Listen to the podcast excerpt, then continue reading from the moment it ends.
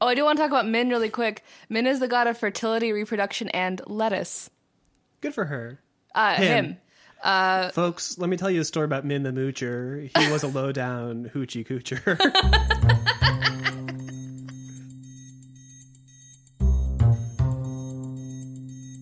Oh man, we're doing it again. Okay. yeah. Okay, kids. Uh, this is take two of uh, chapters 21 through 40 of the Da Vinci Code for the Dan Brown Code podcast, which is what you're listening to. I'm Forrest. I'm Lina. If the energy is off today, it's because we've already done this. yeah, my computer rebelled against me. I complained about it on the Twitter. Um, Microsoft is in league with the Illuminati and Opus Dei and the Priory of Sion. I'm like the Catholic Church. and the. Catholic Church, and uh, it's forcing updates on me in the middle of recording. If it does it again, then um, I'm going to explode with rage.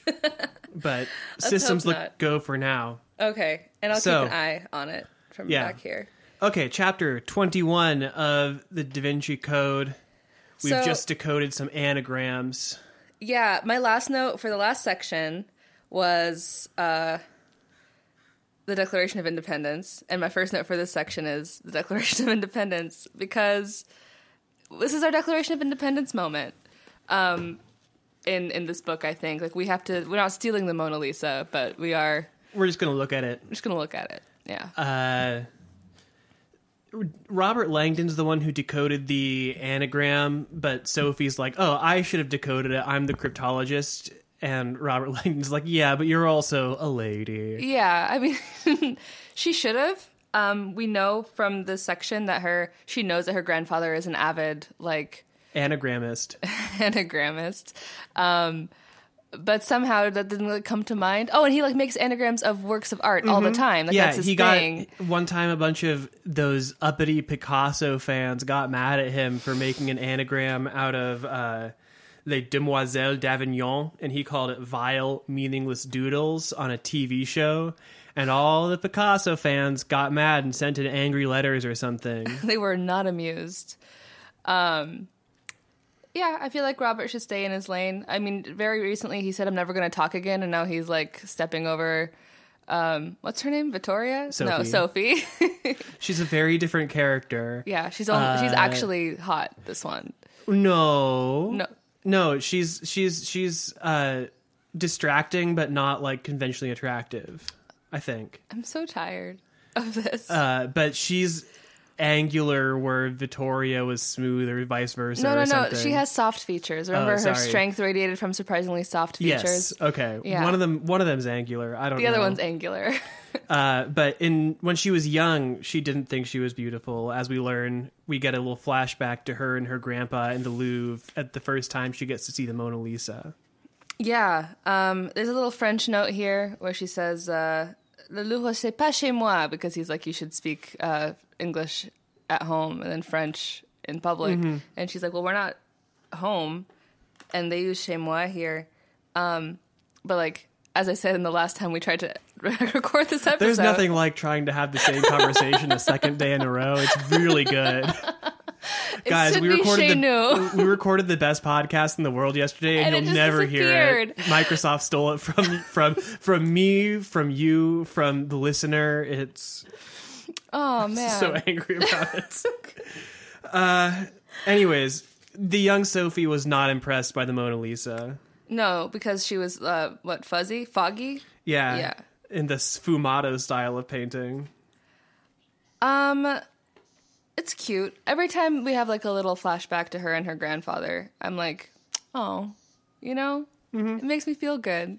I mean, it makes me a little sad that he's dead and that she overreacted to something that doesn't matter and cut him out, which we don't get to in this section. Nor yeah, but we do get roughly 50 pages of foreshadowing about it like oh my grandpa did a horrible thing i'll never forgive him for the thing he did the Right. thing i saw my grandpa doing oh my god and a flashback to when she saw it, skipping over the thing that Mm-hmm. she saw, much like we got with um, Robert Langdon's like Batman story. oh yeah his fall in the well He's like, oh I could, I'm just remembering the darkness and the and the fall in the and enclosed hmm. space and the bats all around me the bats um in the wake of her memory, Sophie decides that she's going to go look at the Mona Lisa. And she says that Robert should take her car and go to the embassy where he'll be safe. And because he's solved his part of the mystery. And so he can go and try to get away from the cops the embassy. And he shoots his shot here. He's like, "You got to stop calling me Mr. Langdon." Oh, I forgot about that part. Yeah. so gross. Very gross. Um, I okay. Um, so he gets, uh, he's at the bottom of the stairs, and he wants he he reminds us uh, where he teaches. Is is it? Um, fuck. Where is it? It's um, like a like a some kind of like college outside of Boston. Oh yeah, like a little private school just outside of Boston. Just outside of Boston. Yeah, that's the one.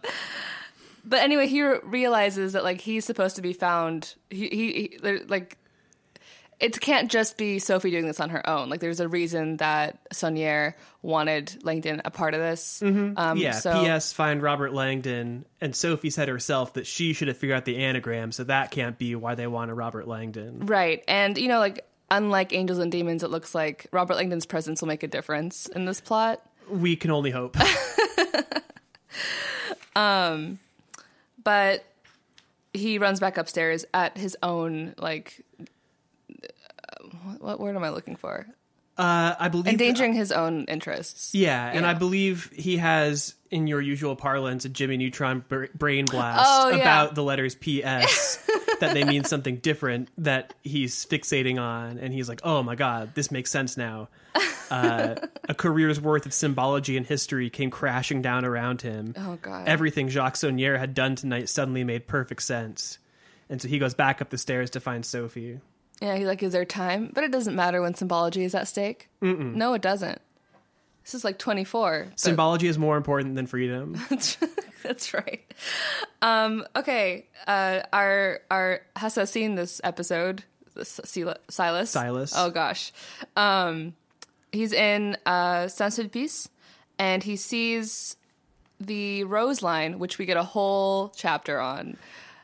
Yeah, can you sum it up in literally one sentence? It's it's where the old meridian used to be, and it's also used as an ancient sundial. Wow.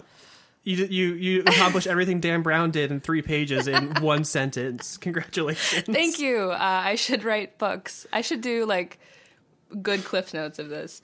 Um, I mean, that's what this book, this podcast is, right? Like, don't read the books. Listen to Listen us. to us talk about the books. Yeah. Uh, I st- man, this is the best selling novel of all time. It can't be said enough. And like it could be I don't know, 50% shorter and be better for it. One hundred percent.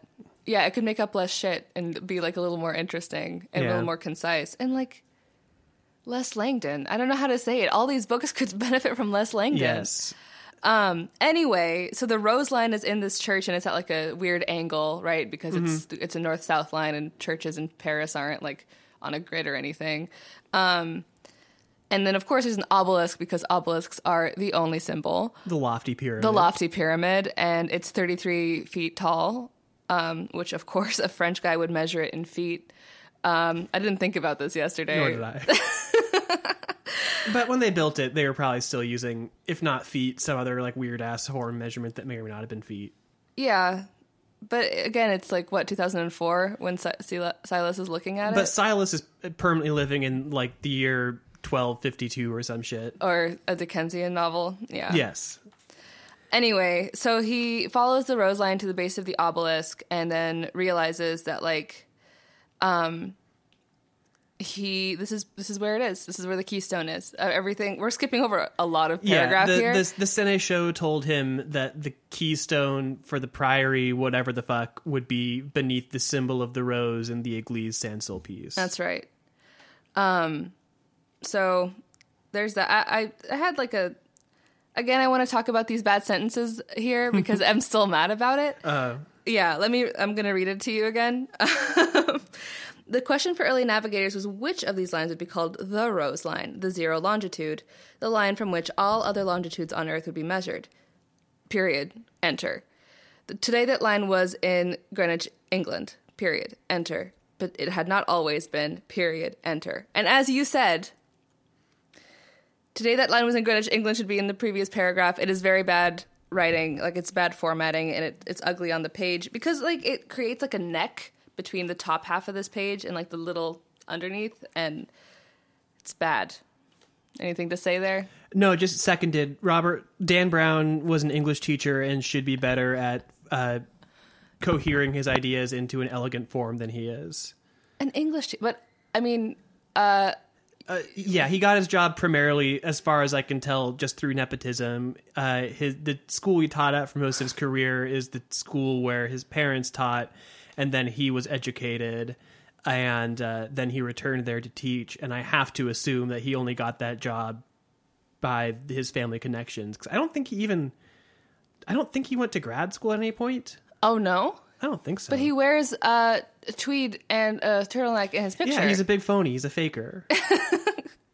Can you even get Harris Tweed if you don't go to grad school? yeah, uh, it's hard. You have to get a permit, but you can do it. I wonder how much Harris Tweed costs.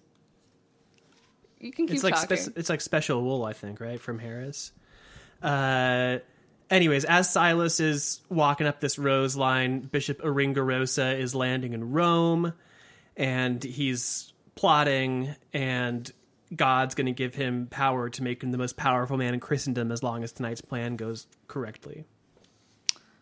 Uh, right. Sorry, I was looking at jackets. Give me just a 2nd i I'm I'm really close to figuring out how much this. Mm-hmm. Yeah, we're sourcing our. Harris tweed. It's a really nice cut. Um, I have a tweed jacket. is it Harris? I don't believe so. So what is the point? It's it looks nice. Although moths have gotten at the sleeves a little bit, which is unfortunate. I'm sorry. That's, I that's still really wear sad. it, but Um, it's two hundred and ninety three dollars one of these jackets, which while pricey, on a Harvard teacher salary, it's so like uh, not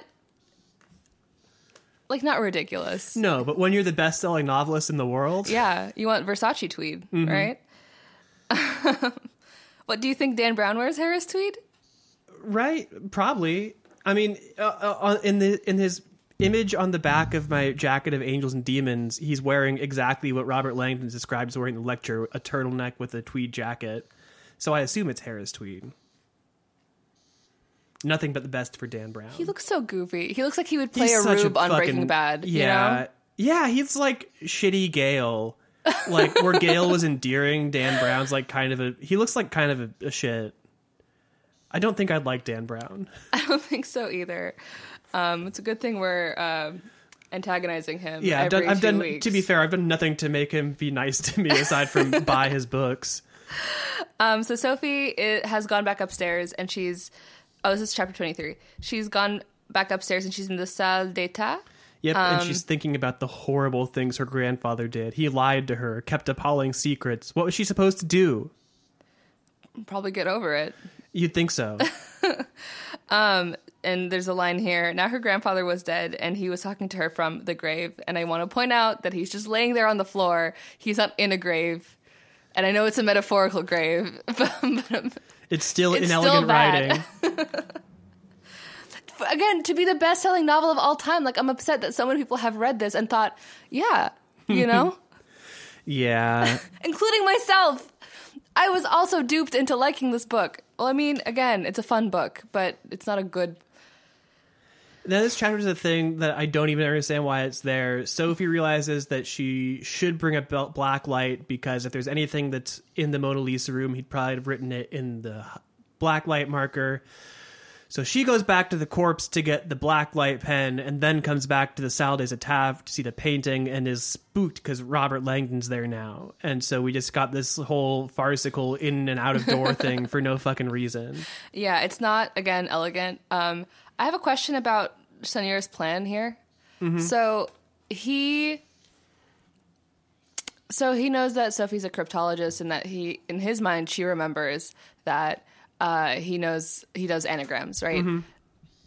So in his mind, only Sophie would realize that the Fibonacci sequence was out of order, and only she would be able to undo the anagrams and then find the words on the Mona Lisa and then realize that it's what that means and like I think The I, whole cryptology department's going to see it. I mean, I think the idea is she would figure it out before anybody else, and would therefore get to the stuff before whoever else would be following. We're trying to prevent spoilers for like five minutes from now.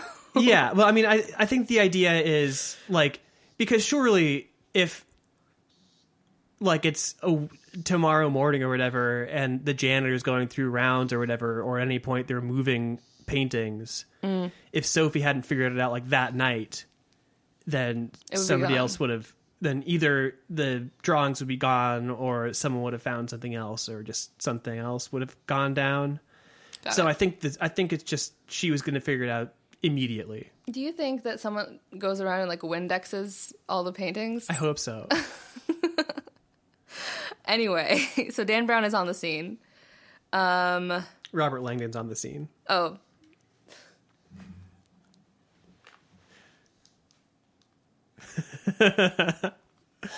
oh, okay. It's Sunday. Um, oh, sorry. Before Robert Langdon's on the scene, we get a flashback, right? Uh, no, he's that's not he's already true. here. He's he he asks her if the letters P.S. mean anything to her beyond Princess Sophie. Um, and she doesn't say postscript, but she does launch into a flashback where in which she is little, very cute. She's uh, about to be nine years old, and um, she is looking for her birthday present because she knows he hid it somewhere, and she's hoping it's this doll. And he's like, she's like snooping in the room that she's not supposed to snoop in, his bedroom, and going through his drawers, and he and she finds this like beautiful necklace with a key on it. Well, she finds it in a drawer with these weird black clothes she's never seen her grandpa wear. Oh right, yeah. Um. So like a neck, it's it's it's this key. Um, it's not really a necklace, right? Is it? It's just no, a chain she with a she key she, on it. she sees a shiny thing is like, oh, it's a necklace for me, and then like takes that and it's just a key. key and you know like, how oh. when you buy like a necklace, you put it. she's in, like a jackdaw. Um, so it says it has like a, a flowery design, and then it says P.S. on it. And her grandpa walks in, and she's like, "Ah, shit! Like I really, I really stepped in this one, you know." And now she's like, "I'm not gonna get a present." And then the whole day of her birthday, like he doesn't say anything, and she doesn't get anything. She's like, "Well, it's just as well." Like I really, I really messed that up. But then when she goes to bed, she finds a little envelope on her on her on her pillow, and or is it a card? It's a note card. note, yeah. Whatever. And then it's um, it's a treasure hunt. So she gets to hunt all around the house and presumably like the yard and stuff and is flitting back and forth until the clues lead her back to her room and there's a shining new red bicycle. Shining. Shining. Shining. um, and then she talks to her grandpa, and she's like, "I'm so sorry that I did the thing that I wasn't supposed to do." And he says, "Grandfathers and granddaughters always forgive each other." Ooh, foreshadowing. So bad. Unless they do something unforgivable. I can't wait to get to that because, like, it's Guys, so get- forgivable. Get, no, get your hopes up. It'll be worth it. Um, So he she tells Robert about um, all of this, all the the key and the flower and a fleur de lis. Does she does she tell him that? No, she doesn't. Uh, no, she she she mentions that Oh, there was that she saw the initials on something that was important to her grandpa, and Oh, then okay. Robert's like, "Was it by any chance in conjunction with the fleur de lis?" And she's like, "How could you know that?" Excuse me, how could you know that? Um, God, I lost my French accent. Terrible. Oh no! How's how are we gonna go on today? Uh, when we get to Fache, I'll, I can spend some time and get it back. Um, and so he goes and explains about the Priory of Sion. Um, and it's a bunch of lies, right? It's just bullshit. The prior sign doesn't exist. Is the end of the thing. It was invented by some guy in like the 50s or 60s, and then he pretended it was an ancient order, and it just isn't. It goes on for quite some time. The Priory of Sion, for our purposes, is a pagan goddess worship cult, and they are the guardians of an ancient secret. And that exists in like a, a three line paragraph, and we don't need the rest of it. and, well, Oh, it's and important Da that Da Vinci. Was the Grand Master from 1510 to 19. Yeah, and so she's like, could that explain? My grandfather's love for Leonardo da Vinci. Or no, it says 'cause I think it's yet, even as she dismissed it, she felt her mind reeling back 10 years to the night she had mistakenly surprised yes. her grandfather and witnessed uh, what she still could not accept. Could that explain? Mm-hmm. Could it, explain? Maybe. Who knows? Who knows? I mean, I'm sh- as soon as we get to the description of what she saw, it will explain it. It will. But then we do some uh, some stupid brain blasting oh God. where he goes. She's like still yapping, you know, women be yapping. Yep. Um, and he's like he's he's he's tuned her out at this point because he's he's on he's on the hunt. When Robert Langdon's brain is working, he can't hear womanly frequencies of speech. Yeah. You can only hear Laurel. He can't hear hear Yanni, right? Um, so That's gonna mark this podcast at a certain point in time. But he's like the fleur de lis, the flower of Lisa, the Mona Lisa. It for the I don't want you, I want y'all to know in case you haven't seen the word fleur de lis written out. It's spelled F L E U R dash D E dash L I S. So the Lee part ends with an S, and so here it looks like he just added an A to the word Lee, but you can't really do that. Um, it also like it means the flower of lily is what fleur de lis means. It doesn't mean the flower of Lisa, like Dan Robert Langdon seems to be intimating here. And it's it's just bad etymology. It's stupid. Um, I don't know how you get flower out of Mona. I don't know how you get Lisa out of Lee because Lee, Lee means Lily. it's fucking stupid. It makes It's me want to. Oh, there's a sentence that I did not see before. Um, it was all intertwined, a silent symphony echoing the deepest secrets of the Priory of Sion and Leonardo da Vinci. Just bad. I mean, a silent symphony echoing the deepest secrets was the name of a song my emo band did in high school. I've forgotten Panic at the Disco song. Yeah. and meanwhile, on the riverbank beyond Les Invalides, um, a bewildered truck driver is still at gunpoint, by the way. they haven't lowered their guns. And the captain of the judicial police lets out a guttural roar of rage and heaves a bar of soap out into the turgid waters of the Seine. That might be my favorite thing that happens in this whole book. it's fucking incredible. I just I, the the scene of like the camera is on the um the truck driver and it's quiet right because he's inside the t- the cab of the of the truck and he just sees Fache going like Merde! there you go This wily American! Curse him! it. Um, all right back to Saint Sulpice Yeah. um Silas, Silas is doing an is- aye-aye imitation. Yesterday, Lina taught me bio- zoology, biology, animal shit, and now I'm going to pretend like I knew it all along.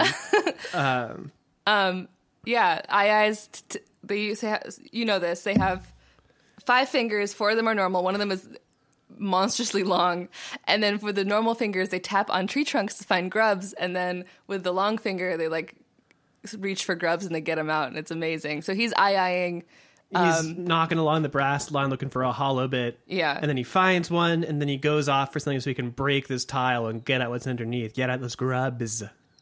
those uh those secret grubs And Sister Sandrine's watching it all. And- and she's got her own secret.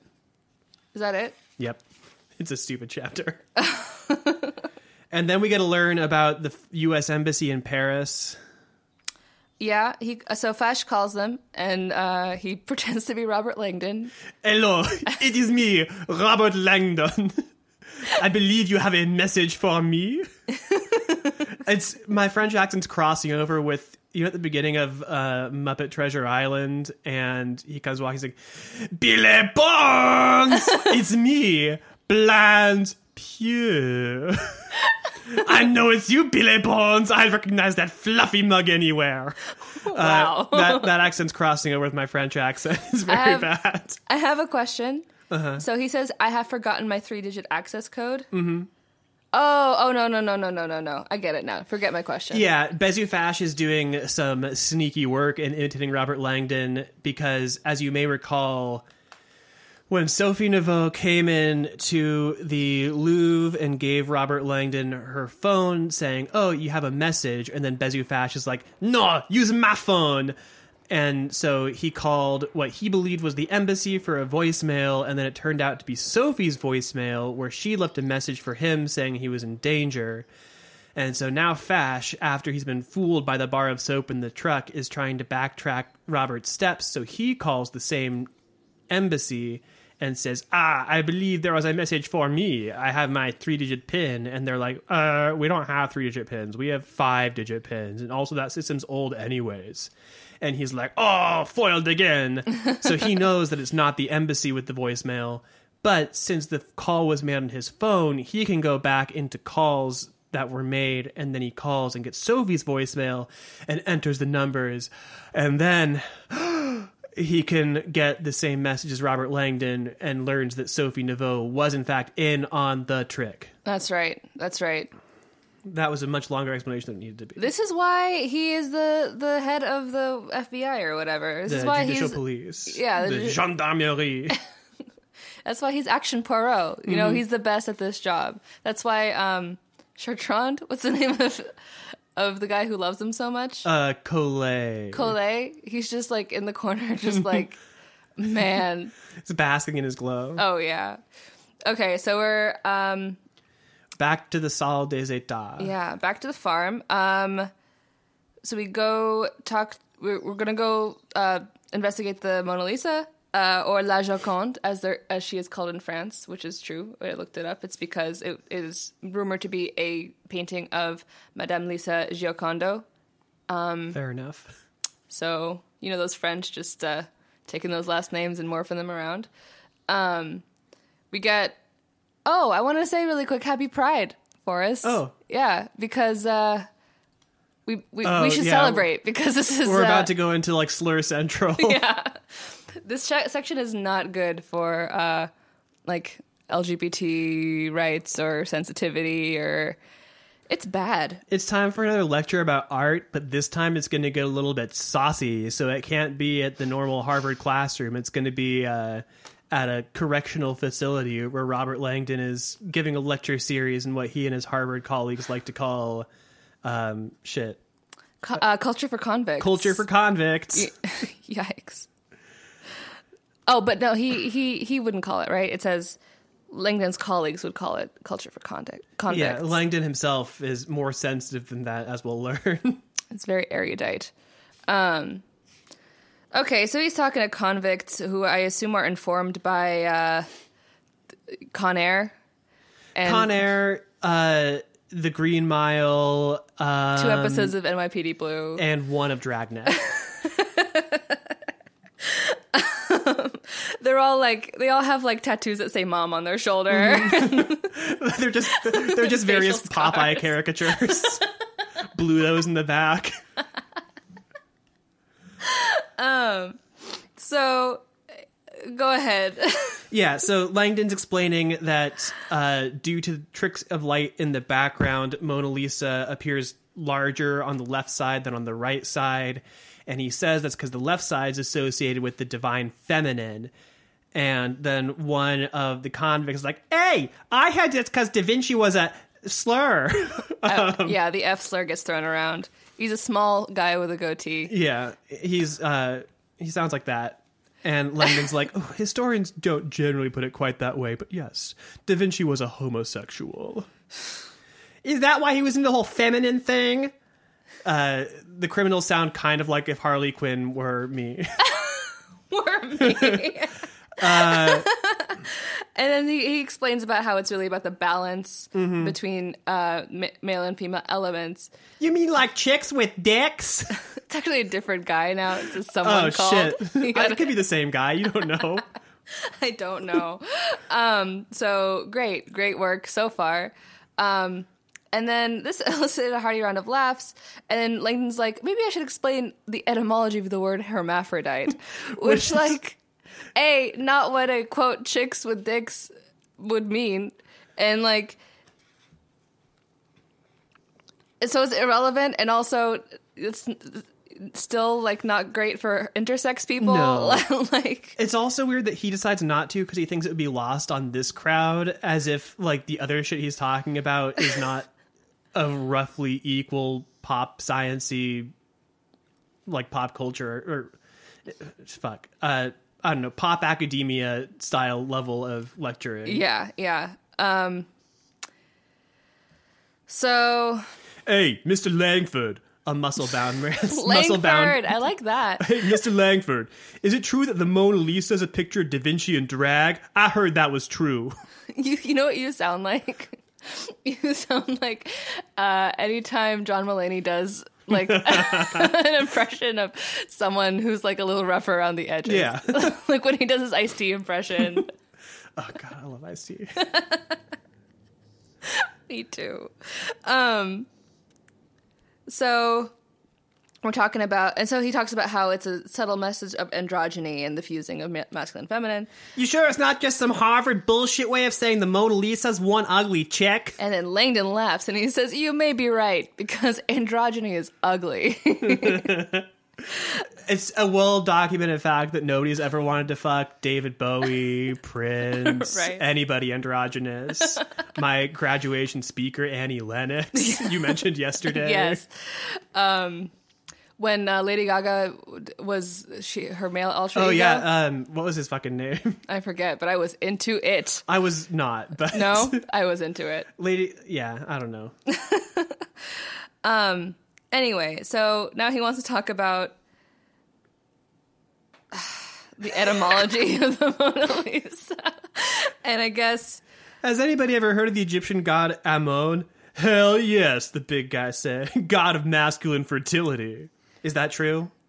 Um, well, I want to get to the uh, box of Ammon condoms first before I discuss it.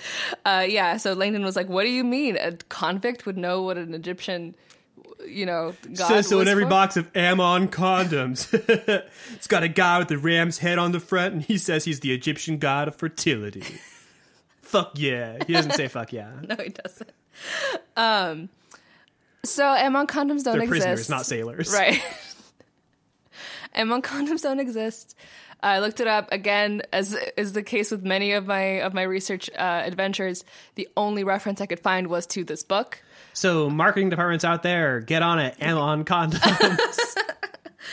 Uh, or maybe more appropriately, Ammon Min condoms, because as I discussed yesterday, uh, Ammon is not the god. Uh, Ammon alone is not the god of masculine fertility. Ammon is like a creator god, maybe like an Odin analog or a Zeus analog, um, like the king of all gods. He's like a sun and wind god. Also, um, he is often combined with uh, Re. Or, Yeah. or Ra uh, into like a all powerful sun god. That's one of the fun things about Egyptian is that we don't know what their vowels are. So it could be Ra, it could be Re. No one's really sure. But you know, I'm on our schwa, you know. Yeah. Right. And then sometimes he's combined with Min, and when he is combined with Ammon Min, he has the head of a ram and becomes the god of masculine fertility. But Ammon alone, like you can't have Ammon, it would have to be Ammon Min condoms, which is not as uh, Okay, but surely Dan Brown didn't get it wrong that Ammon's consort is Isis, right? He got that part right. No, he absolutely did not. Oh no.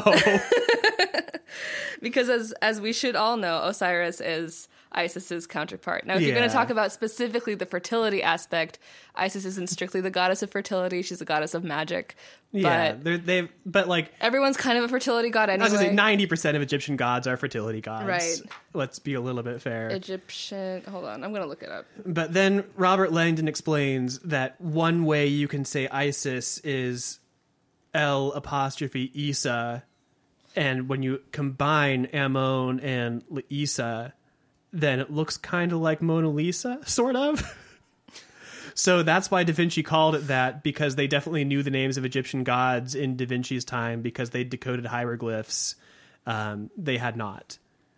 They might. They probably knew Isis because Isis got like there were various ISIS cults around in the classical and Hellenistic periods, Right. but I don't think Amun was like a well-known guy. Um, I can read you a bunch of uh, fertility. There's like a million fertility goddesses. Oh, wonderful! Um, um, are we done with this chapter or not quite yet? uh, we're pretty much done with it. They they run a black light across the Mona Lisa and see six words scrawled across it. Earlier in the chapter, Robert Langdon or Dan Brown describes black light as being first bluish and then purplish because he's really good at describing things. So good. Fucking idiot.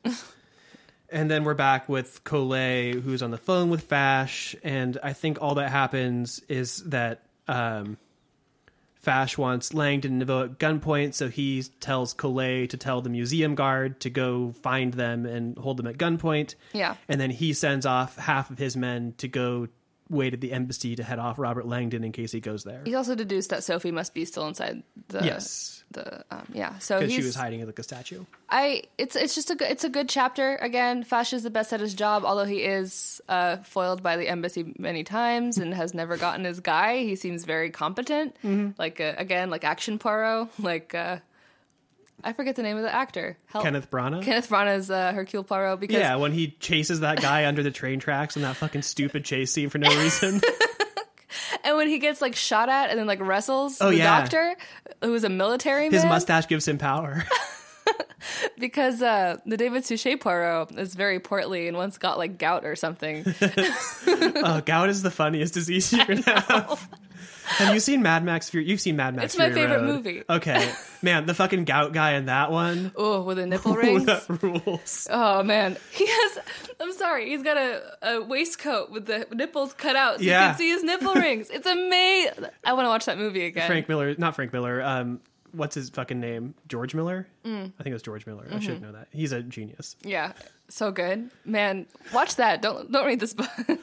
Uh, the six words painted across or scrawled across the frame of the Mona Lisa are "so dark, the con of man," which sets Robert Langdon off on this whole thing. He's like, genius, brilliant. Jacques Saunier summed up the entire idea of the Priory of Sion in one phrase. Yes, truly, mankind has conned us into forgetting the sacred feminine. Yes, of course, this is what he was talking about. This treasure hunt has all been worth it for this phrase. I'm sorry to talk about Lady Gaga again, um, but have you seen that video of her going like amazing, brilliant, never been done before, Yes. eat it up? like that's what he's doing here. It's fucking wild. And she's like, uh, probably this isn't it because he would want me to like get a clue for the, it's a treasure hunt. So probably so dark the con of man is like something else. And he's like, oh, Sophie thinks it's something else, She's so stupid. but uh, so dark indeed. It really says Yeah, this this, so ele- dark this, indeed. this elegantly well phrased out thing is clearly the end goal of this whole ect- enterprise. so dark the con of man is so bad. Uh, and then we get into um, this like very long description of the con of man. yeah, and an idiot's description of what the Inquisition was like, where we learn that uh, what the church killed five million women. Yeah, and uh, I did some research right here on this podcast. In fact, when we were recording it the first time, You guys are Um, going to miss that five minute Google break we took. but basically what we found, I'll read it to you. The large scale persecution, prosecution, and execution of witches in these centuries was an extraordinary phenomenon. It is also an episode of European history that has spawned many myths and much inaccuracy. Dan Brown's Da Vinci Code is one of the purveyors of such erroneous hype, stating. The church burned at the stake an astounding five million. That's so many women. Five million? Five I mean, even over the course of 300 years, that's many women to be burned at the stake it's a sobering thought. very sobering, uh, which would be astounding if true. the actual numbers are far lower, but still striking. Between 1482 and 1782, around 100,000 year, 100,000 people across Europe were accused of witchcraft, and some 40 to 50,000 were executed. Still many people executed for witchcraft, but not necessarily burned, and not necessarily all women. And, not five million. And surely not 5 million. I don't know where he got that research. he also claims or like seems to imply that it's this wave of prosecution in the late middle ages that uh, drives women out of spiritual affairs because there's no female orthodox rabbis catholic priests nor islamic clerics the once hallowed act of hieros gamos, the natural sexual union between man and woman through which each became spiritually whole, had been recast as a shameful act and the excision of women from most of religion happened significantly before the inquisition it's I'm going to blame St. Paul mostly. um, like there, there in the early Christian church, there were some women clerics, and then when Paul's interpretation of the Jesus message kind of became the main one, he was uh, pretty misogynistic. Oh yeah. So blame St. Paul. I don't like him. Um, fuck that guy. The way they describe Hieros Gamos here is the natural sexual union between man and woman through which each ca- became spiritually whole, which just sounds like sex. But it, is, it is not that. It is like a reenactment of like deities copulating. Well, Like- I'm sure that it's not going to come up anymore in the book, so it's not like he did that much research into it. Um, and then there's a bit here about Gauche and Sinistra. And do you have something to say about that? to this day, radical thought was considered left wing, and anything evil was sinister. The association of political leftism with the like actual direction of left just comes from where delegates were seating in the National Convention during the French Revolution. It has nothing to do with the idea of evil. uh, and I'd argue the political right is more evil than the political left. uh, Welcome to the politics code. yeah, it's, Uh, it's Praxis Hour with Forrest and Lina. um, Praxis is where you talk, right? That's right. Um, oh, and we get our favorite Hopi word, which we Oh. thought yesterday was, were two words, but it turns out it's the same No. Dan Brown has not learned a second Hopi word. He's bringing us the same Hopi word from Angels and Demons back. It's Koyaanisqatsi, life out of balance. Not only to describe the traffic congestion in Rome, but can also imply the unstable situation marked by testosterone fueled wars, a plethora of misogynistic societies, and a growing disrespect for Mother Earth. I'm still down to start a band called. Mother Earth. the divine feminine. I'm still down to start a band called Koyaanisqatsi. I don't know if that is like in bad taste. Yeah, our, it's our, we'll call our first album appropriation. It'll only be about Dan Brown books. yeah, yeah. be good.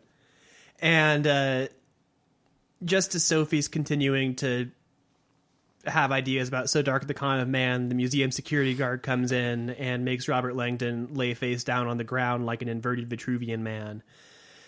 At Yeah. gunpoint, but Sophie's apparently somewhere else in the room or something, so yeah, she's, she's, not there. Yeah, because she's already walked over to the next painting, and she's like Yeah. over here, but like And it's a dark room, I guess, so he doesn't see her. I guess she turns off the black light to like hide herself. I don't know. Okay, back to Saint Sulpice. Uh, he is smashing that uh, tile in the Yeah. floor. He's found a candlestick made of iron that he can smash open flagstones with. Right, but he has to um, wrap it in his cloak, so he's just standing there in his loin swaddle. Sexy. So we love loin swaddles here at the Dan Brown Code. Um, and so she he reaches in there and grabs uh, the tablet, much like he felt like Moses, um, and it says Job thirty eight eleven, and he's like, ah, those cunning fucking Priory of Sion dudes.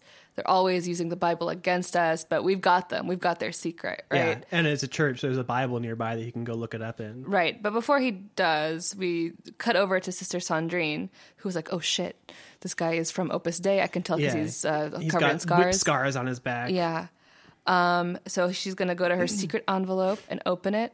And uh, there's four Paris phone numbers. And I was like, oh, no, no, no, no, no. I know what those numbers are for. Um, and so she starts to place phone calls. And uh, he goes to the Bible. He checks out Job uh, chapter 38, verse 11. And it just says, Hitherto th- shalt thou come, but no further. Owned. Fucking owned. Amazing. Man, Okay. those clever sénéchaux with their secret. And this is as far as we got, right? I think so, yeah. Yeah, awesome. We're just moving through it. Um, okay, so we're back, and Claude Grouard is uh, simmering with rage as he stands over uh, his prostrate captive. And uh, then Sophie's like, "Hey, I'm with the police. Shit, I lost. I can't do my women French accent anymore. I was able to do it last last time, and I can't anymore." I'm sorry. Um, Could you try radiating strength through your soft features? Je suis un gendarme. um, and uh, she says she's with the police and uh, let this man go. I'm also Jacques Saunier's granddaughter, who you may remember because you've been a security guard for a long time. And uh, he's not really buying it. And so Sophie. Sophie's like she has a little bit of time, so she's investigating behind uh, the painting across from the Mona Lisa, the Madonna on the rocks. Man, And- is that an anagram for anything? Um, yeah, actually, I'm glad you asked. It's an anagram for "So Dark the Con of Man." Oh, so, so Robert Langdon was just a fucking idiot. right. Um, so she goes over there and uh, is she looks at the front of it. Obviously, there's nothing written on it because there's no glass in front of it, and you wouldn't like write on a painting. So she looks behind it because it's kind of like a tapestry, or not quite. Well, no, I think it's I think it's just a painting in a frame. yeah, but she like it's like lifts the frame away from the wall a little bit. yeah, it's I think it's hanging right. I maybe that could be. It's hanging off of something. Anyway, um, so she kind of look checks behind it, and kind of in the corner of where the frame is, um, is the the key, the neck or an, an object, but we later find out it is the key. it's the same key she found when she was a child. right. Um, and And then she's going to deface some art to save Robert Langdon's life and freedom. So somehow, without the guard noticing what she's doing, I guess, she pulls the painting down off of the wall and puts her knee like behind it as though she's going to ram her knee through it. And then she tells the security guard to like let Robert Langdon go or she'll fuck up the painting. why her knee? Why not her foot? Um, How much how much effort for your knee to go through something? Is it should, does she have a very pointy knee?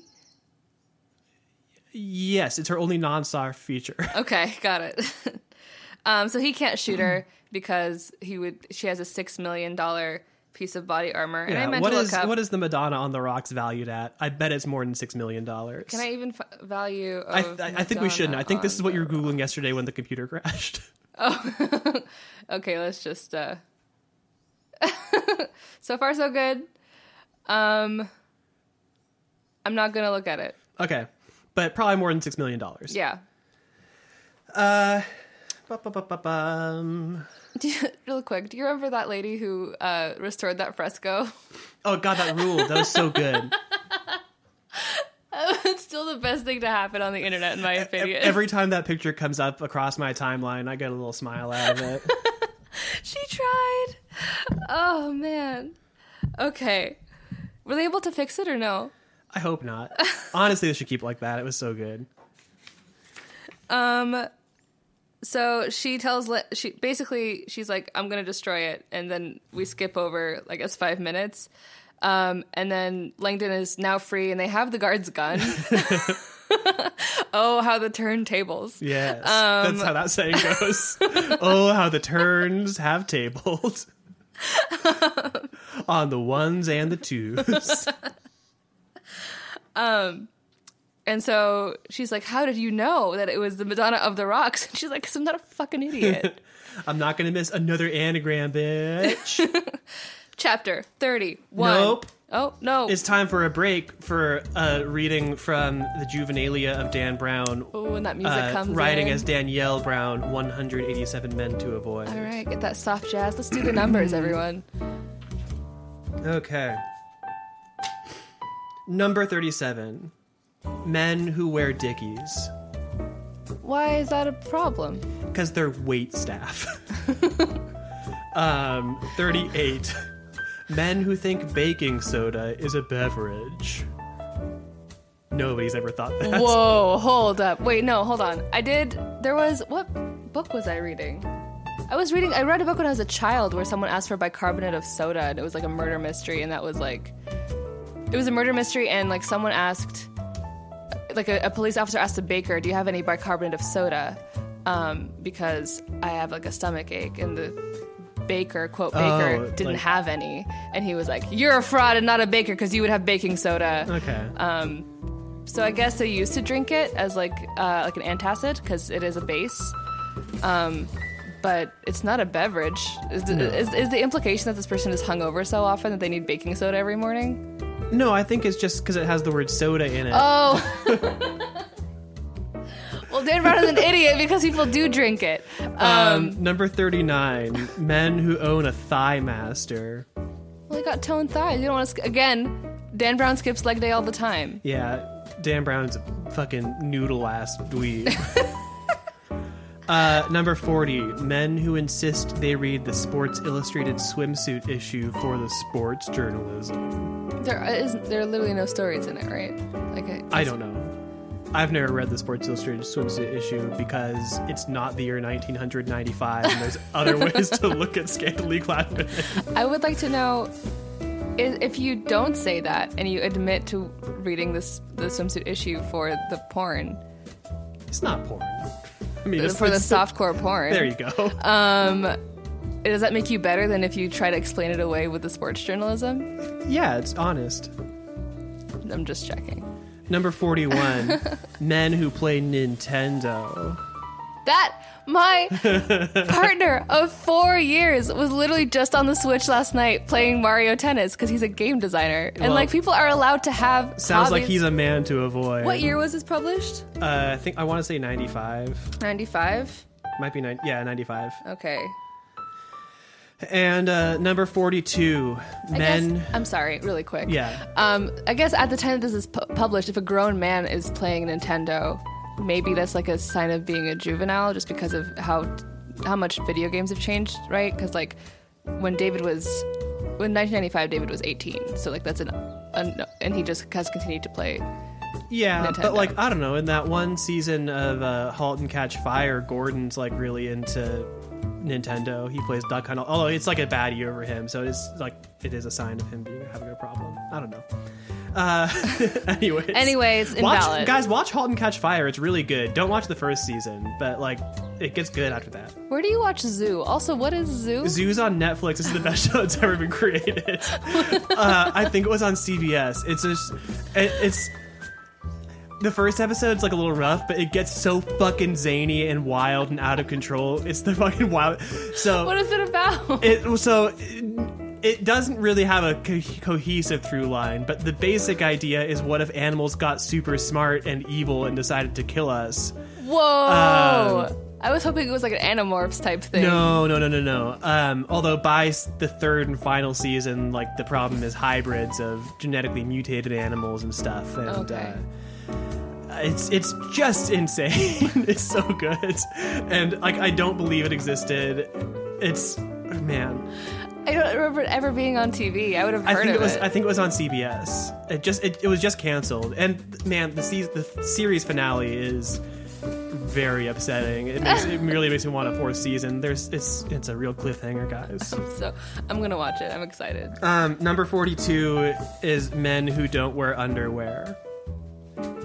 Because Dan Brown hates the Scots.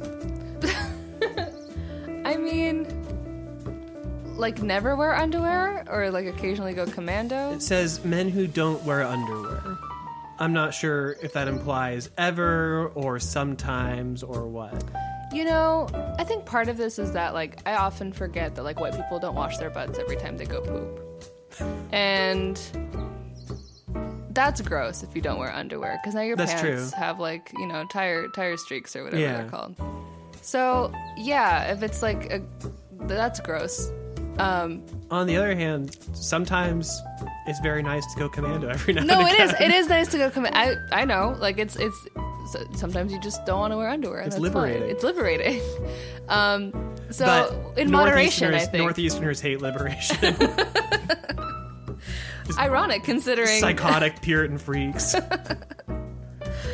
right, is that it? Uh, that's it for this time of men to avoid. So now you know. Educate man. yourself.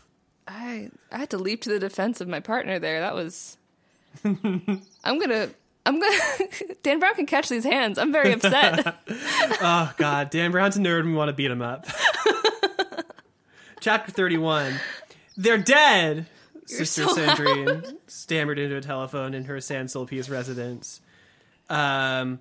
So yeah, she's called all of the numbers on the thing, and all four of them are dead because they were Saunier and the sénéchaux. yeah. Um. And so the the mm, Silas. Yes, thank you. Silas comes and uh, is like, "What? Where is it? Like, yeah, where's, where's he the catches fucking-" her on. Yeah. and he and she's like, I don't know. They just gave me these phone numbers, and then he's like, How could you be working with them? They are the enemy, and she's like, uh, "You're the enemy. No god would like what you do." And then, Right. um, And she's like, he's like, well, how can I find out like where the thing is? And she's like, you can't. You literally killed everyone who would Yeah, know. nice job, idiot. and then he has a sudden explosion of rage and lashes out with the candlestick like a club, and Sister Sandrine dies. Yep. Pour one out for a real one. Her last feeling was not pain; it was an overwhelming sense of foreboding. So good for her. Good for her. Uh, you know, she she died doing what she loved, spy shit. Yeah, Yeah, good for her. Defending the church and spy shit. Mm-hmm. Um, okay, thirty-two. That's a real short chapter. It's like Yes. for, on me, like for me, a page and a half. uh, yeah, same. Uh, wait, hold on. Is your book just my book, but like, like a smaller font and like this way? I think so. Yeah, That's funny. that's easier than the other one was. Are you on page one thirty six? Yeah. Cool. Okay. we can use page numbers, guys. um, in chapter 32, they've now exited the Louvre and are at Sophie's car, which is a stupid smart car. And Robert Langdon's never seen one before. They're a mystery to him. Um I the first time I saw a smart car was in Paris in 2005. So this is like the time that that was a thing. Um, so she's driving. She's driving super fast. Uh, Robert Langdon does that smart boy thing again of assuming the plans of others. And uh, she's he's like he he thinks she's gonna drive through the cult the, middle of the roundabout. yeah, the middle of the roundabout, and she he's like, no, there's a inverse pyramid in there, and she knows that because she lives in Paris, um, and so obviously doesn't. off, oh, honestly, I don't think a smart car could break through any hedge. oh no, they're made of like literally a, a coke can, just like spread out really thin. yeah. Um. Okay, continue. There's just a there's just a very boring car chase, um, and we get a little description of the Madonna on the rocks. Now that we've left the painting, and it's not that interesting. Um, and Sophie shows Langdon the key that she got. right. That takes some time because uh, she doesn't show him. She's like, oh, I don't have time to show you this key. Uh, I'll show you when we're safe at the embassy, right? Uh-huh. and then they go to the embassy and then it's not safe because there's police everywhere and she's like immediately like okay look at this key Yeah, and on the way back from the embassy is when we get a flashback to the dark day where we learn that Sophie's grandfather was no Christian. Uh, one time she got home from grad school in England and she was going to surprise her grandpa, but he wasn't at his Paris apartment, so she borrowed a friend's car to go. Uh, where is his country home? Um, she says where it is. Uh, in Normandy. oh okay And so she drives up there and looks like her grandma's having a party because there's a bunch of fancy cars outside, but the lights are all off. And she goes inside and there's nobody there. And then she hears weird chanting through the wall and notices that a tapestry's been pulled aside. we And skip- so she goes sorry I feel downstairs. like we skipped like all of What? I didn't skip anything. we skipped all of 20 32 This is in basically. 32. no it's not this is in 33 No, this is in chapter 32. it is not I'm on page 130, 140. Okay it is nice try. um, she goes down the stairs. There's people in robes. The women are in white and the men are in black, and they're swaying and chanting. And in the middle of the circle, something is happening, but we're not told what it is. Everyone's wearing masks because it's eyes wide shut. and uh, then she runs away and leaves a, the key to the house and a note on the stand that says, I was there, don't try to find me, because she's disillusioned and betrayed by her grandpa. She's nauseous. She's furious. She never wants to see him again. And that's when they see all the cops at the embassy. um I mean, I just don't like this. uh, what- It's The thing that he does, where he's like, "You're again." It's it's um, third person omnipotent, but you can't see everything in the heads. Like No, because he has to keep some of the mystery to tell us a few chapters later. and like if you if you're withholding information so that it can be more interesting later, then you don't have a very interesting book. That's Well, just yes. what it is. Oh man! So yesterday we discovered that in the paperback edition, there's all kinds of like weird little Easter eggs and shit. oh yeah. And so in the, you know, when you're reading a book and like along the top of it, there's on the one side like the author's name, the other side the title of the book. Uh, on this page, the, cha- the beginning of chapter 33, instead of saying Dan Brown, it just says SOS. Oh shit. It says SOS. Yeah. The other ones that we found were the Ankh Fendile, which it says his knife handle online, anagram but it's very handle. stupid. Because why would it be knife handle? Uh, there's uh, on page 89 of your book, not my book. Uh, it says the Deluxe code, which I think is candles. It's just murder weapons from Clue. You can't kill someone with a knife handle. I mean, you could if you tried really hard. I guess. Uh, on page 128, it's Das Brilli, which is billiards. You know how you kill people with billiards. So dumb. Um, on page 131, La Suffrette, um, which is not a word. it means the suffragette. It it does not. it doesn't. Um, it just it is true. Is that the first one we found? Yeah. Yeah. I thought Uh, I thought I just discovered like a error in the book, but it turns out they're playing typographical games with us. I like Das Brilli a lot. Das Brillas. um, Uh, and now we found SOS. SOS, save our smart car. it's tearing through diplomatic corridor. Uh, they're trying to figure out what's up with this key. Langdon's never seen one like it. There's a cross on it uh, with four even sided arms, which makes it not a Christian cross, even though there are various Christian crosses that use equal length arms. um, but Langdon says since you can't use it as a torture device because it'd be impractical, it's not a Christian cross. And then he says he's surprised how few Christians who gaze upon the crucifix realize their symbol's violent history, which yeah. So is fucking stupid. It's like the central part of Christianity. Um, no, it's not. It's not the, that they don't understand the violent history. It's that they don't. So I had the same thought where I was like, "Oh, that's the main thing about Christianity," Yeah. but it's about uh, the history being reflected in its very name. oh, The cross and crucifix come from the Latin verb cruciare, to torture. Torture. Okay, still stupid. Still we all stupid. know it because the fucking Cruciatus curse. bestseller off. Um. Anyways, uh, their balanced vertical and horizontal elements convey a natural union of male and female, making them symbolically consistent with the priory philosophy. Stupid. Stupid. Wait, I'm sorry. Um, there was a thing in 32 that I that we skipped over that I, I want to I want to discuss a What couple things. Um, hold on, where is it? Um, where is it? Damn it! Fuck. Hold on, give me a 2nd Mm-hmm. It's they mentioned the name of a hotel, and I, I'll find it. But every time they mention the name of oh Hotel de Crillon, it's on 139. Um, every time they mention a hotel, I'm scared now. Because are they going to end up at that hotel at the end of this? Oh God.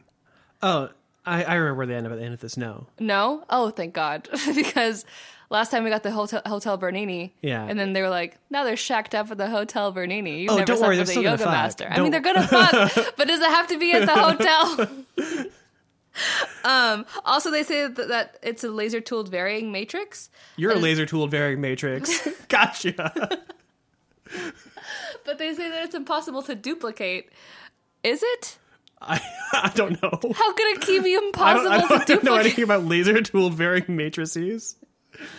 Aside from the fact that you are one. um, Can you block off an embassy? Is that allowed? I, I don't know.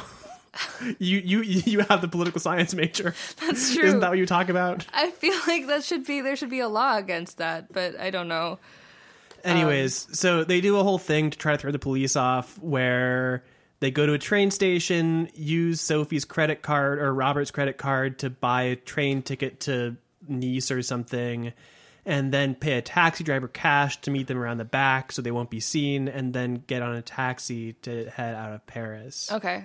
And that's the rest of chapter 33, unless Yeah. you want to talk about that. That, oh, we talk about the watch, right? Oh, yeah. Sophie's like, that's an interesting watch you have, a Mickey Mouse watch. And, And, oh my God. Do you have do I have what? do you have a watch thing to say? I do have a watch Okay. thing. Um, she says, he says, she says, interesting watch. And he goes, long story. And it is not because we just got the story a minute ago. Here's the story. Um, hold on. The story is just like, my parents gave it to me for my 10th birthday. It keeps me young at heart. It keeps me young at heart. Also, it says it's 2:51 a.m. and Mickey's arms were skewed at an awkward angle, indicating the equally awkward hour. It's fucking not an awkward angle. It's just a, just the Y from YMCA. I'm doing it right now. This, uh, fucking idiot. Are you doing a, a time thing for this one or no? Uh, in theory, yes. In practice, no. okay. Uh, Bishop Aringarosa is getting picked up from the airport in a Vatican town car, and Uh-huh. it's not as fancy as Aringarosa would like it to be because now the Vatican's poor or something. um, we get some Pope stuff uh, where it says, um, not a fan of the current papal administration, Aringarosa, like most conservative c- clergy, had watched with grave concern as the new Pope settled into his first year in office. So, it is Pope Luke.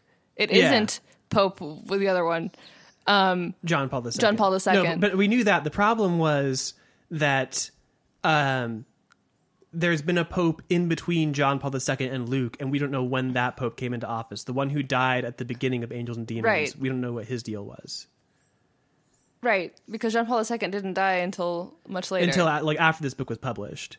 So like when this book was published, John Paul II was still the pope. And when Angels and Demons published, he was he was the pope, but he was not the pope who died at the beginning of Angels and Demons. and it's not as though because John Paul II does not have an adopted Spanish son or something. And John Paul, it, it mentions that John Paul II did, so it's the same John Paul II. yeah, so who is he- presumably still alive. yeah, he's in this universe, but in this universe, something's happened to John Paul II where he's not pope anymore. So maybe he died in like the 80s or some shit. what happened? I don't know. That's what my, that's my question. um, okay, so it is uh, Pope Mortati or Pope Luke, Luke the Yeah. First. Um, there's a lot of stuff here about the Vatican II fiasco. I don't know what that is. It's the I mean the it's it was a big conference they had sometime in the 20th century. I'm not sure exactly when, but like the big thing out of it is that now masses are in the vernacular and not in Latin, and some people are not a fan of it. Mm, okay, man, these people got to get some problems. Yeah, Vatican II still gets talked about a lot. Mm, mm-hmm. Um, Excuse me. and Aringarosa has a meeting um, at the Castel Gandolfo, which is like the Pope's residence outside of Rome.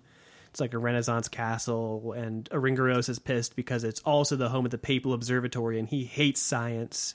Right, we're we're reading the redundancy code. Like we've gone back into what was the rationale for fusing science and faith? We can't ever mix those two. And it's like we just read this, book. We read the entire book about it. It, it sucked. Also, isn't there like a secret church meeting in uh, Origin Yeah.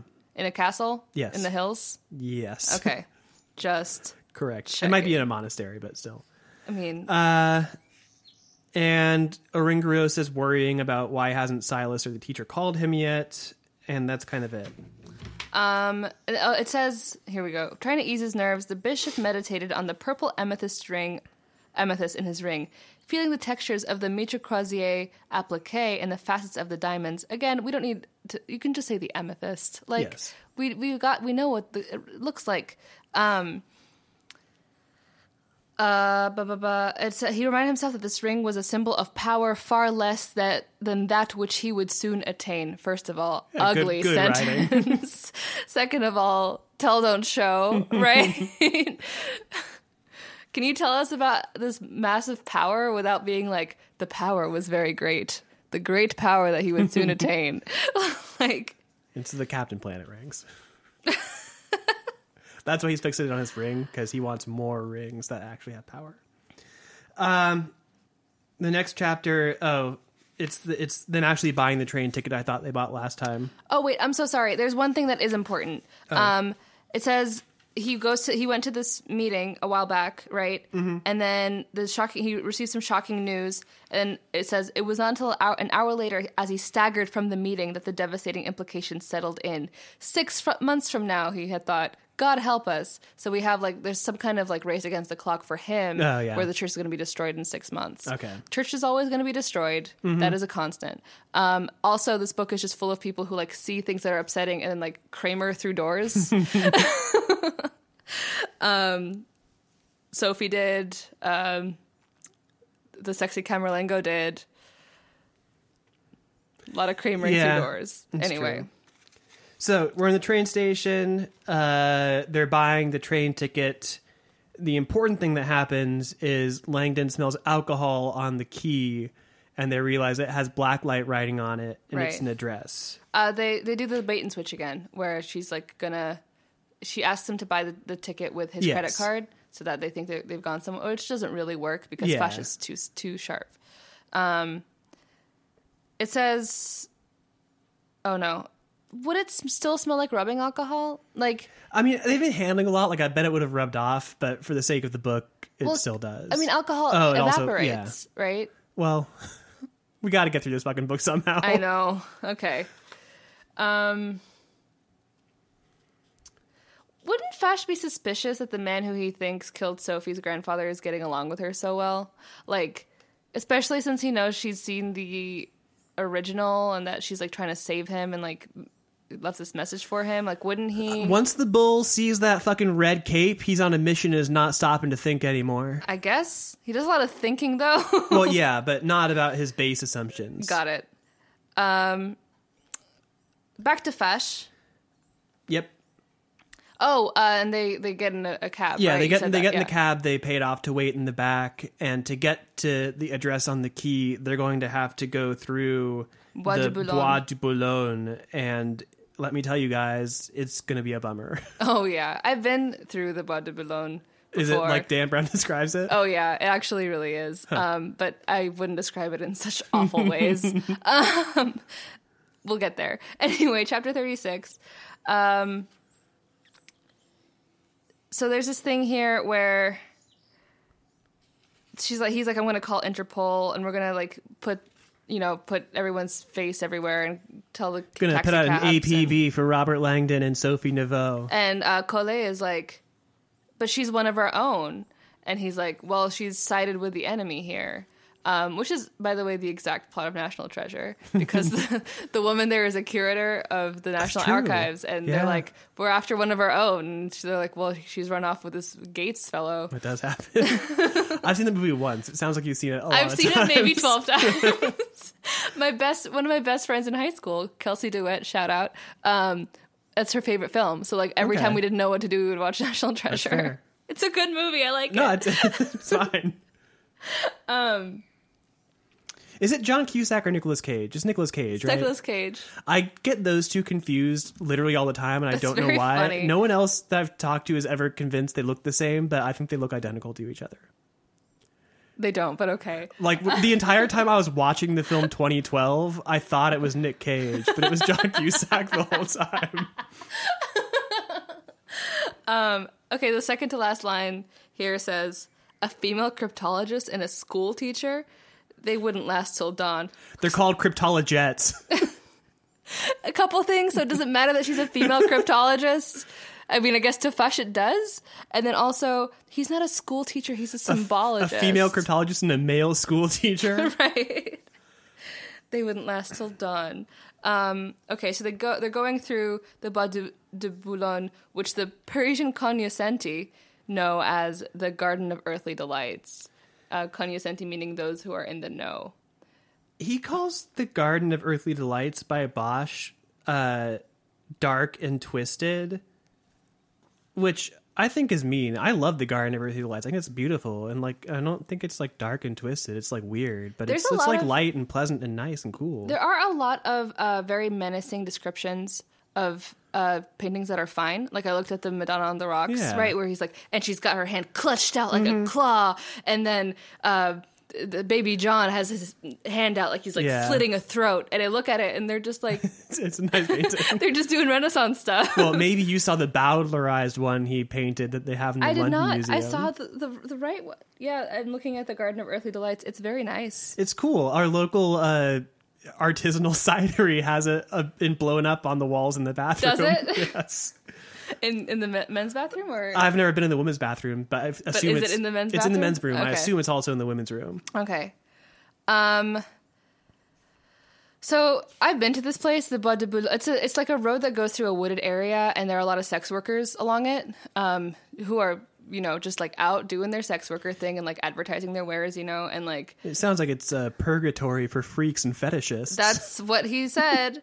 Uh, I re- when I, I was a kid, I was like 11, and I was in Paris with my family because we stopped over on the way to Tunisia, and we were in. We didn't. Did we rent a smart car? We may have, and we had a little GPS system. It was 2005, and um, was it 2005? It's not important. It's not. Uh, I didn't want to say it. but we, we we took a wrong turn on a on a on a roundabout, and uh, we go down, and the poor GPS is just going turn around when possible, turn around when possible, and there's nowhere place to turn around, so we're like trapped on this road that is not appropriate for 11 Lina, Yeah. 11 year old Lina and like one year old Omar, and my parents are like, what do we do? And it's just like turn around when possible. It was hilarious. That's pretty good. Um, So yeah, they're underage, uh, or not necessarily underage, two topless teenage girls, uh, and then a well-oiled black man in a g-string flexing his buttocks, and then a very transphobic thing that I don't want to say out loud. Um, Yeah. happy Pride, everyone! And then, if that wasn't uh, stomach turning enough for you, we get a really stupid history of the Knights Templar, uh, and by extension, the Priory of Sion. So, when the Crusaders conquered Jerusalem, the French king Godfrey de Bouillon, immediately after he conquers the city, uh, founded apparently the Priory of Sion, which he did not and the priory of Sion, to run a big cover up for themselves, founded the Knights Templar, who uh, apparently look through the temple for something, and the discovery of that something is what makes them such an incredibly rich organization. Which is why they got persecuted by nation states afterwards because they were so rich because of the secret they found when in fact the Knights Templar amassed their vast sums of wealth by essentially inventing modern banking systems. You could deposit your money with the Knights Templar in like France before you went on crusade, and then when you got to Jerusalem, you didn't have to carry all your money with you. You just had a little slip from the Knights Templar that said, "Hey, I have this money that's deposited at the temple in France. Uh, I can spend it here, please." And it was like, "Okay." Are the Knights Templar the same as the Knights of the Round Table? They are not. Okay. The Knights of the Round Table never existed and are part of Arthurian myth. Um, the Knights Templar did exist and were a powerful organization of fighting monks. Is it possible that the Knights Templar learned how to do modern banking from the secret that they found? Uh, maybe, but that's not what Dan Brown said. my question my question really is um like how do they get rich off the secret like like Who did they sell it did they, no Yeah. was it covered in gold It was the Philosopher's Stone. It allowed it allowed them to turn base metals into gold. was it actually the book the secret in which you put out positive thoughts Yes, and like wealth comes it, back it to you was. um, and then he says that the Knights Templar on their tunics had an equal armed cross, much like the one on the key, which is not true. The Knights Templar had a normal ass cross on their tunics. He's thinking of the Knights of the Holy Sepulchre, who had a Jerusalem cross, which is an equal armed cross with four smaller crosses inside of each of the hollows of the larger cross. But we're not dealing with facts, we're dealing with Dan Brown's bullshit. when you get to knights i think it really it really gets Forrest in like a very sensitive place It's my middle fucking name. I forgot that you have the best name. Sometimes and it's not my place to do this, but I just tell people that I know a guy named Forrest. It's a good ass name. and you're I tell them your full name. They're like, "Really?" And I'm like, "Yes." yeah, no, it's really good. It was almost Thor. Your first name was almost My Thor? first name was almost Thor. Uh, I, I, could, I feel like my life would have gone a different direction. I'd be playing football. Maybe you'd be a white supremacist. I might be a white supremacist. I mean, Forrest is a pretty white supremacist ass name. It is. Uh, my, my, my, my parents were not aware of that at the time. The only other Forrest I have ever met was a white supremacist. Uh, there was a guy who I went to school with who was named Forrest. Well, there was two guys I went to school with. One was when I was in high school. He was in middle school. He also played the saxophone. He was a shithead. He thought he was better than I was, but he wasn't. Um, and then another one in college was in my conducting class, and he was not better at conducting than I was, but he was better at whatever his main instrument was. It wasn't saxophone. He played guitar or something. oh, okay. Um, so that's uh, Forrests that I've known. uh, Knights Templar they got prosecuted by the Pope and got mostly executed, but uh, since they did that, then the prior Scion was allowed to continue because they were the secret secret organization, while the Templars were the public face of them. And they took whatever the secret documents the Templars had, and they think they took them to England, but maybe not.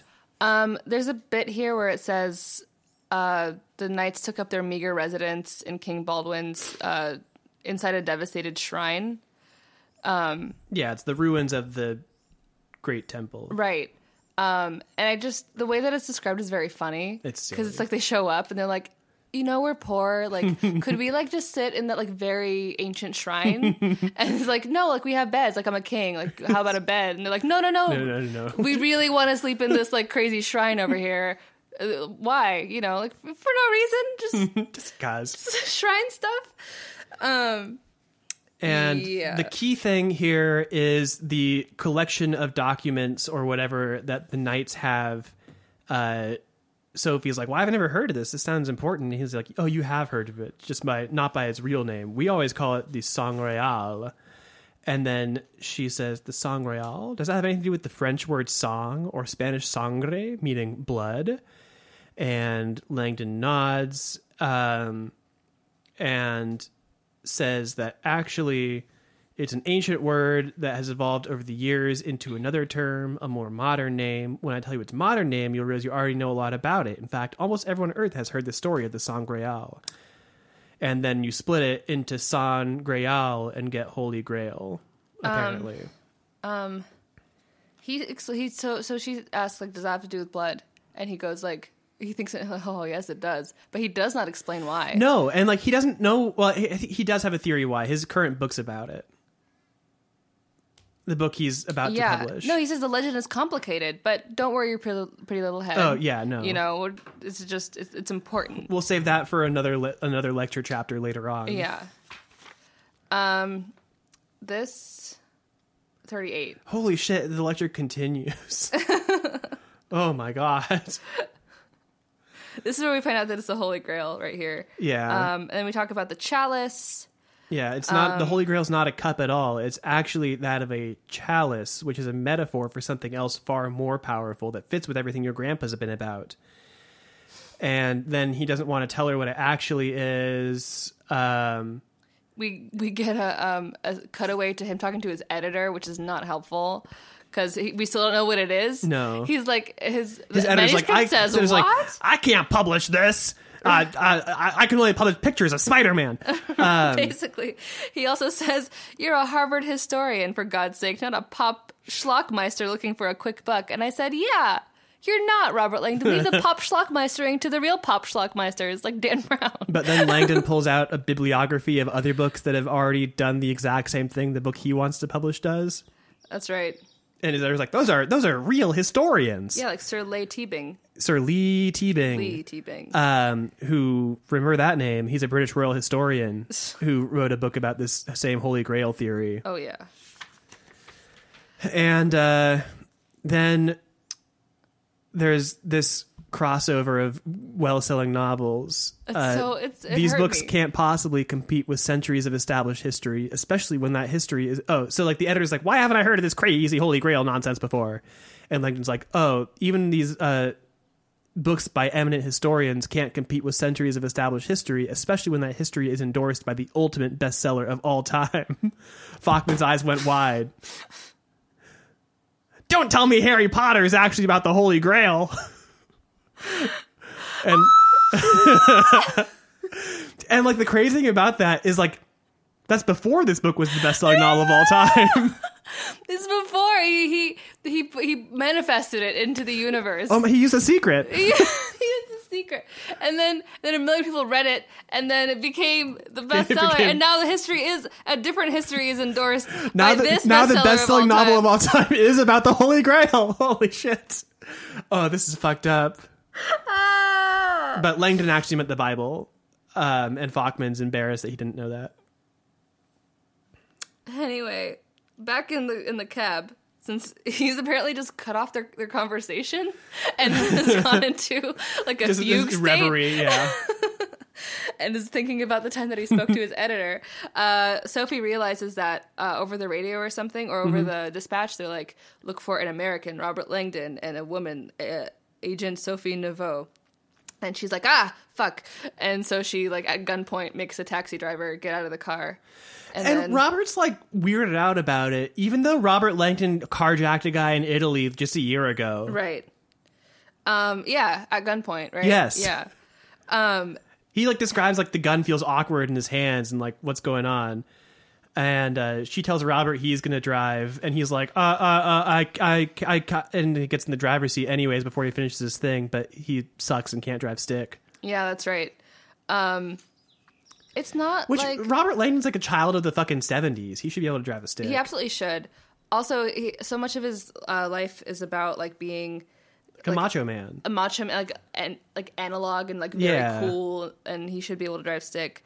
Um, the uh, Bois de Boulogne is not this long, unless he had like an instant flashback. But like, they've been talking for a long time. You got the Holy entire Grail. history of the Knights Templar, which is even longer than I spent on it. Okay, chapter thirty nine. We're almost done. Almost done. Okay. Um, what's happening in chapter All I said 39? here was racist. I don't even remember what happened in here. what was racist? Oh. oh yeah, White like an angel. That's what was racist. yeah. He's albino. yeah. Uh, just Silas is whipping himself for killing that nun. Mm-hmm.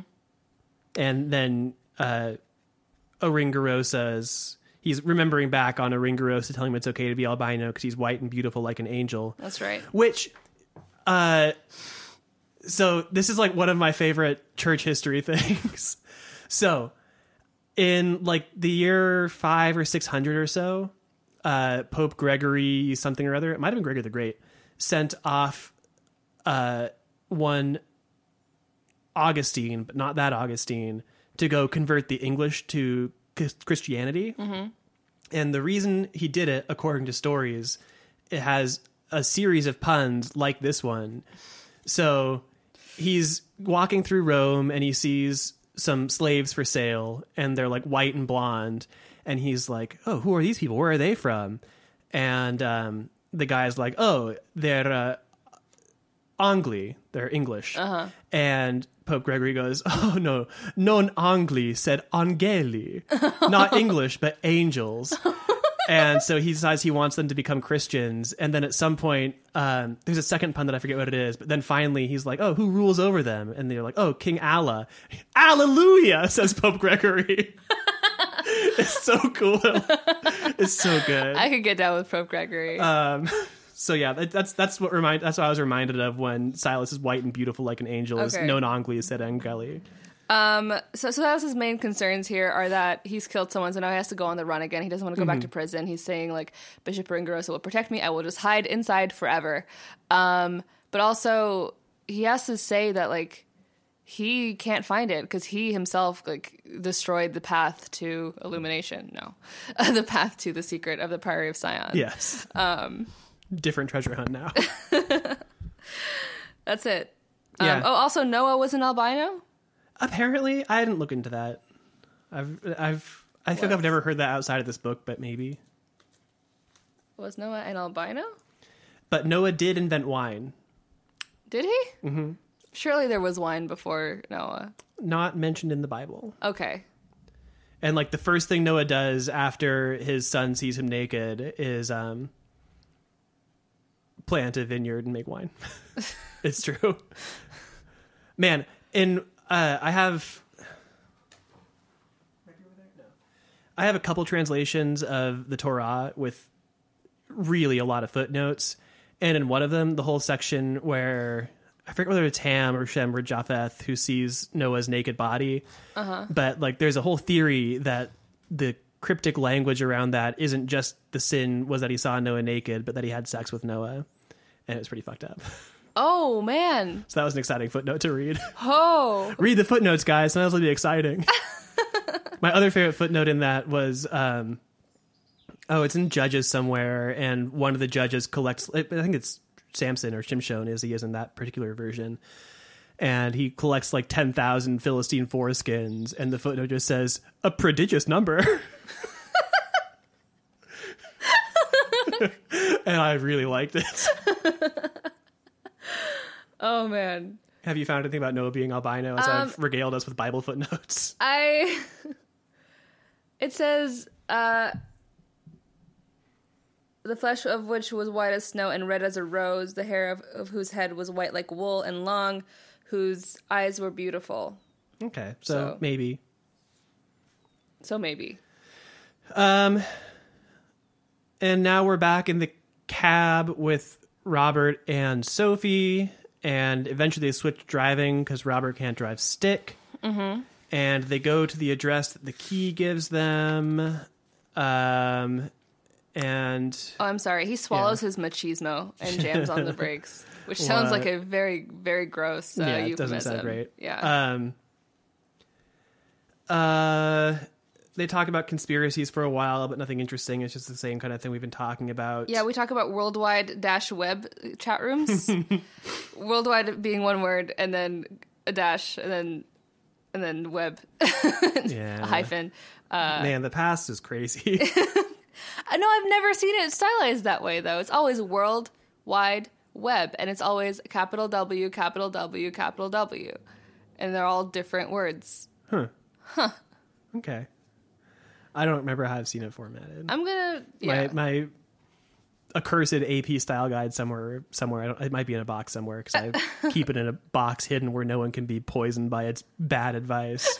Chicago style book. Chicago style book. um, I agree. Thank God for uh, the social sciences. Yeah, like all, all of your writing for the newspaper is online now. You don't need to save fucking ink on commas. You don't need to save column inches. Use a fucking Oxford comma, assholes. Shape up AP style book. Uh, yeah, that's it. They pull up to the address and they see the same equal armed cross, and oh, it's a Swiss bank. and he's like, "Oh, I forgot that like other people use this cross, such as the Red Cross and uh, the it, Swiss." Where some, is there's it? Some, there's something he says like symbology can blind you to the. A career hazard of symbologists was the tendency to extract hidden meaning from situations that had none in this case, Langdon had entirely forgotten that the peaceful equal armed cross had been adopted as the perfect symbol for the flag of neutral Switzerland. Um, at least the mystery was solved. Sophie and Langdon were holding the key to a Swiss bank deposit box. So that's that section. What are you going to give it on a grade for just Dan Brownness? Uh, B plus.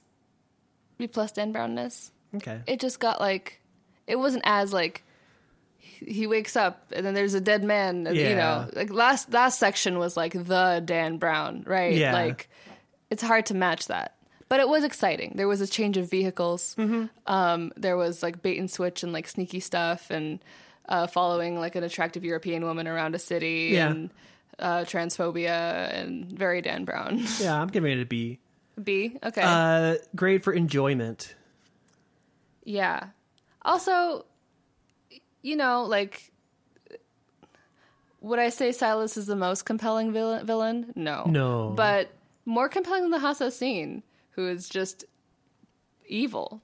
You know? Mm-hmm. Yeah, Silas has like guilt. Right. And like motives that and are... a past and a drunk dad and he killed his drunk dad. That was exciting. Ate rotten fish under a pier or something. Yeah. yeah. Um, What's oh for enjoyment? Uh, enjoyment. not not a lot of enjoyment this time. There was a lot of of lecturing. It was just a long lecture with like driving interspersed throughout. Yeah. It, it, it sucked. and a lot of like rude things about about gender and sexuality. yeah, I'm giving it a D for enjoyment for me. Yeah, I'm giving it like a, a I'll give it a D. Yeah. It was it was so much of it was like, can we skip this and get to the vagina analogs? Yeah, Like- D for dang, hurry it up. um, who is your angel for this chat section? this section. It, it's got to be Sister Sandrine. I skipped over her last week because she didn't really do her thing. Today, she did what she came to do, Mm-hmm. Yeah, and unfortunately, and- everyone was already dead. now she's an angel up in heaven. That's right, and she died doing what Ah, she when wanted people to do. die, they don't become angels. uh, angels are a different class of being. Um, shut up. Listen, I lived alone for a long time. I mostly argue with myself. uh, now I live with my parents. Do you still Woof. argue with yourself? yeah, a lot. Um, uh, my angel for this section is the cab driver who did nothing wrong and then got carjacked by an asshole who couldn't even drive his car and fucked up his entire clutch system. to be fair, it was Sophie who carjacked him. Well, Robert was complicit, oh, he was. Yeah. Oof. and oh, it's Robert man. who fucked up his clutch. That's right. Uh, do you have a demon for this section? Hmm. Um, I guess maybe my demon is the the guy who works at the American embassy for being an asshole and like divulging like way too much information to just a random guy on the phone. Hello, I am Robert Langdon. How you say phone message? and the guy's like, "Well, actually, we've overhauled our entire message system, and it used to be five numbers." Uh, comment? Three-digit passcode. and he could have just been like, "I'm sorry, Mr. Langdon, we don't have a message for you here." Um, uh, my demon has to be Silas. He literally killed a defenseless nun. it's, it's like one of the worst things you could do. It's really bad. I mean, In her in her fucking bedroom. Yeah. It's so rude. I mean, I guess, I guess for me, it's just like plot wise, who's the demon? Who's done the worst things for the plot? But I guess, I mean, yeah, pour one out for a real one, Sandrine. I miss her already. I miss her so much. She was just old and alone in a in a church, in a creepy old haunted church. Our second female speaking character in the book. Uh, I think that's true, right? Do we not have any more? Not that I can think of. Wow. Oh nope, he was introduced at the lecture. oh, by the awful woman. Uh huh. I liked her. Yeah, me too. I think she should have been my angel last time. I don't think I made her that. And anyways, um, follow us on social media and review us on the podcasting apps. yes, please do that. It helps a lot. And, uh, you know, we like to know what you think of us. It's important to us. We're both very concerned with the opinions of others. And follow us personally on Twitter so we can boost our follower counts and increase our clout score. Yes, I'm at Wishbone Ulysses. I'm at Lina Jemili, L I N A J E M I L I. And for the Dan Brown Code, it's at Dan Brown Code Pod. yes, that's correct. And you can find us on Facebook. You can email us at our Gmail. And uh, have a happy Pride. Yeah. And uh, don't say rude things about uh, intersex and trans people. don't use slurs. Don't use slurs. And uh, also, convicts are people. Keep Wi- it staccato.